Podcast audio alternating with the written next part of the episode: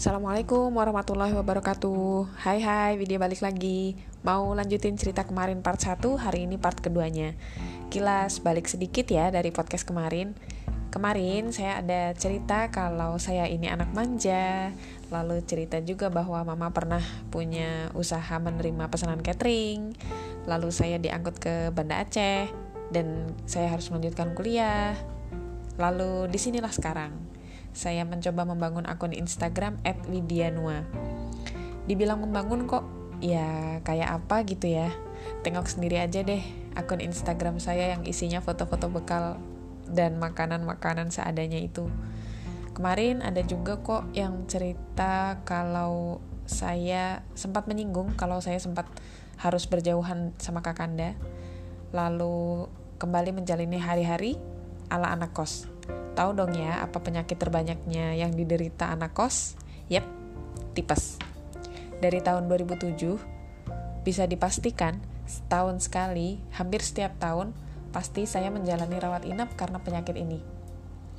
Setelah bertahun-tahun mengalaminya, eh, tahun kemarin, saya mengalami sakit yang sama. Mungkin karena lelah, imun tubuh kemudian rendah, makannya sembarangan, jadilah saya tumbang. Sampai pada Maret tahun lalu saya harus cuti dari segala amanah di komunitas beberapa waktu untuk memulihkan kondisi diri. Saya ingat dulu kata dokter yang pernah menangani saya semasa tipes saat gadis mengatakan bahwa namanya sakit tipes itu mbak sebabnya dari makan, kebersihan makanan, dan atau alat makannya. Bisa jadi saat makan di warung makan, sendoknya atau piringnya bekas orang yang kita nggak tahu siapa, lalu nyucinya pun seadanya. Kita nggak bisa jamin kan mbak, gitu katanya. Jadi kata pak dokter waktu itu membuat saya kemudian berpikir, iya juga ya. Lalu dokternya sempat berpesan, ketika sedang tipes ya mbak, coba dipisahin alat makannya. Terus saya juga waktu itu diminta untuk memisahkan alat pencuci piringnya karena bisa jadi menular lewat sana. Mungkin ya kasihan teman-teman mbak yang lain gitu katanya. Lalu uh, ketika baru sembuh dari sakit, iya saya jadi sadar sih untuk lebih sering masak sendiri. Tapi karena waktu itu kalau sudah mulai kembali sibuk dengan aktivitas kuliah, ya beli makanan matang lagi.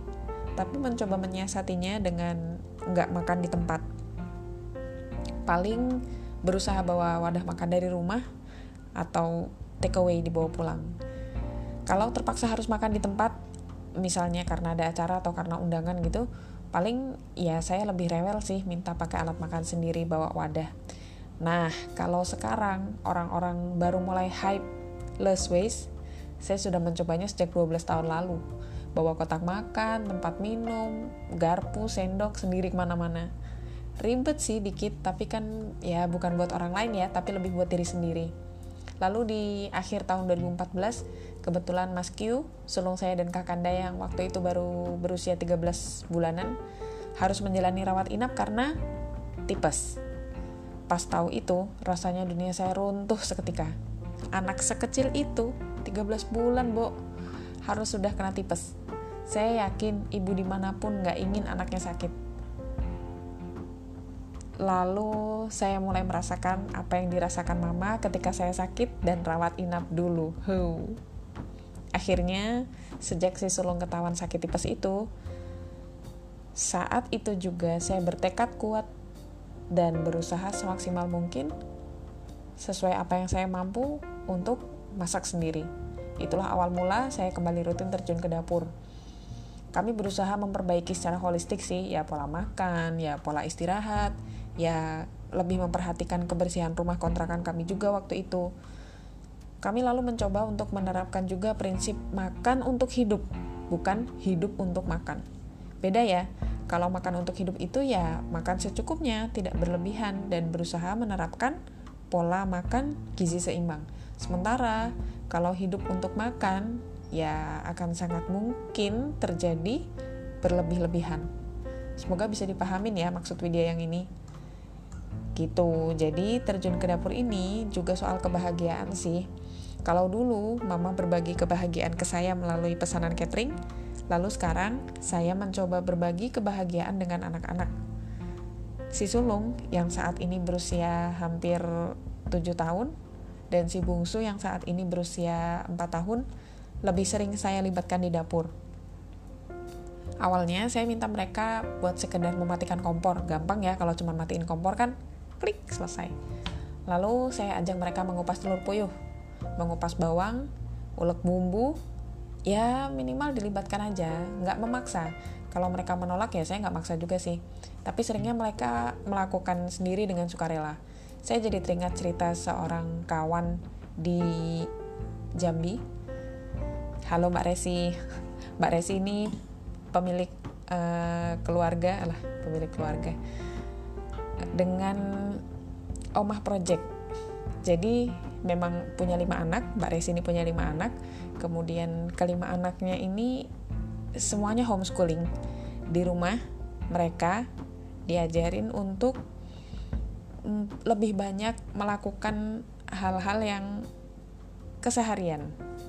Nah, saya ingat seorang teman bercerita tentang Mbak Resi ini bahwa ketika mereka diajak ke dapur masak sop ada project namanya aja keluarga omah project gitu kan. Jadi setiap hari itu pasti ada project. Jadi ketika masuk ke dapurnya, masuk ke rumahnya dan hari itu ada project memasak sayur sop, itu anak-anak semua terlibat dari yang besar sampai yang kecil, semuanya terlibat masak sayur sop. Nah, kalau namanya anak-anak ya, potongannya pasti akan nggak sama dong, pasti akan nggak rata dong. Ada yang miring ke ke sana atau mungkin ada yang lebih panjang gitu, atau mungkin ada yang ya namanya anak-anak gitu kan.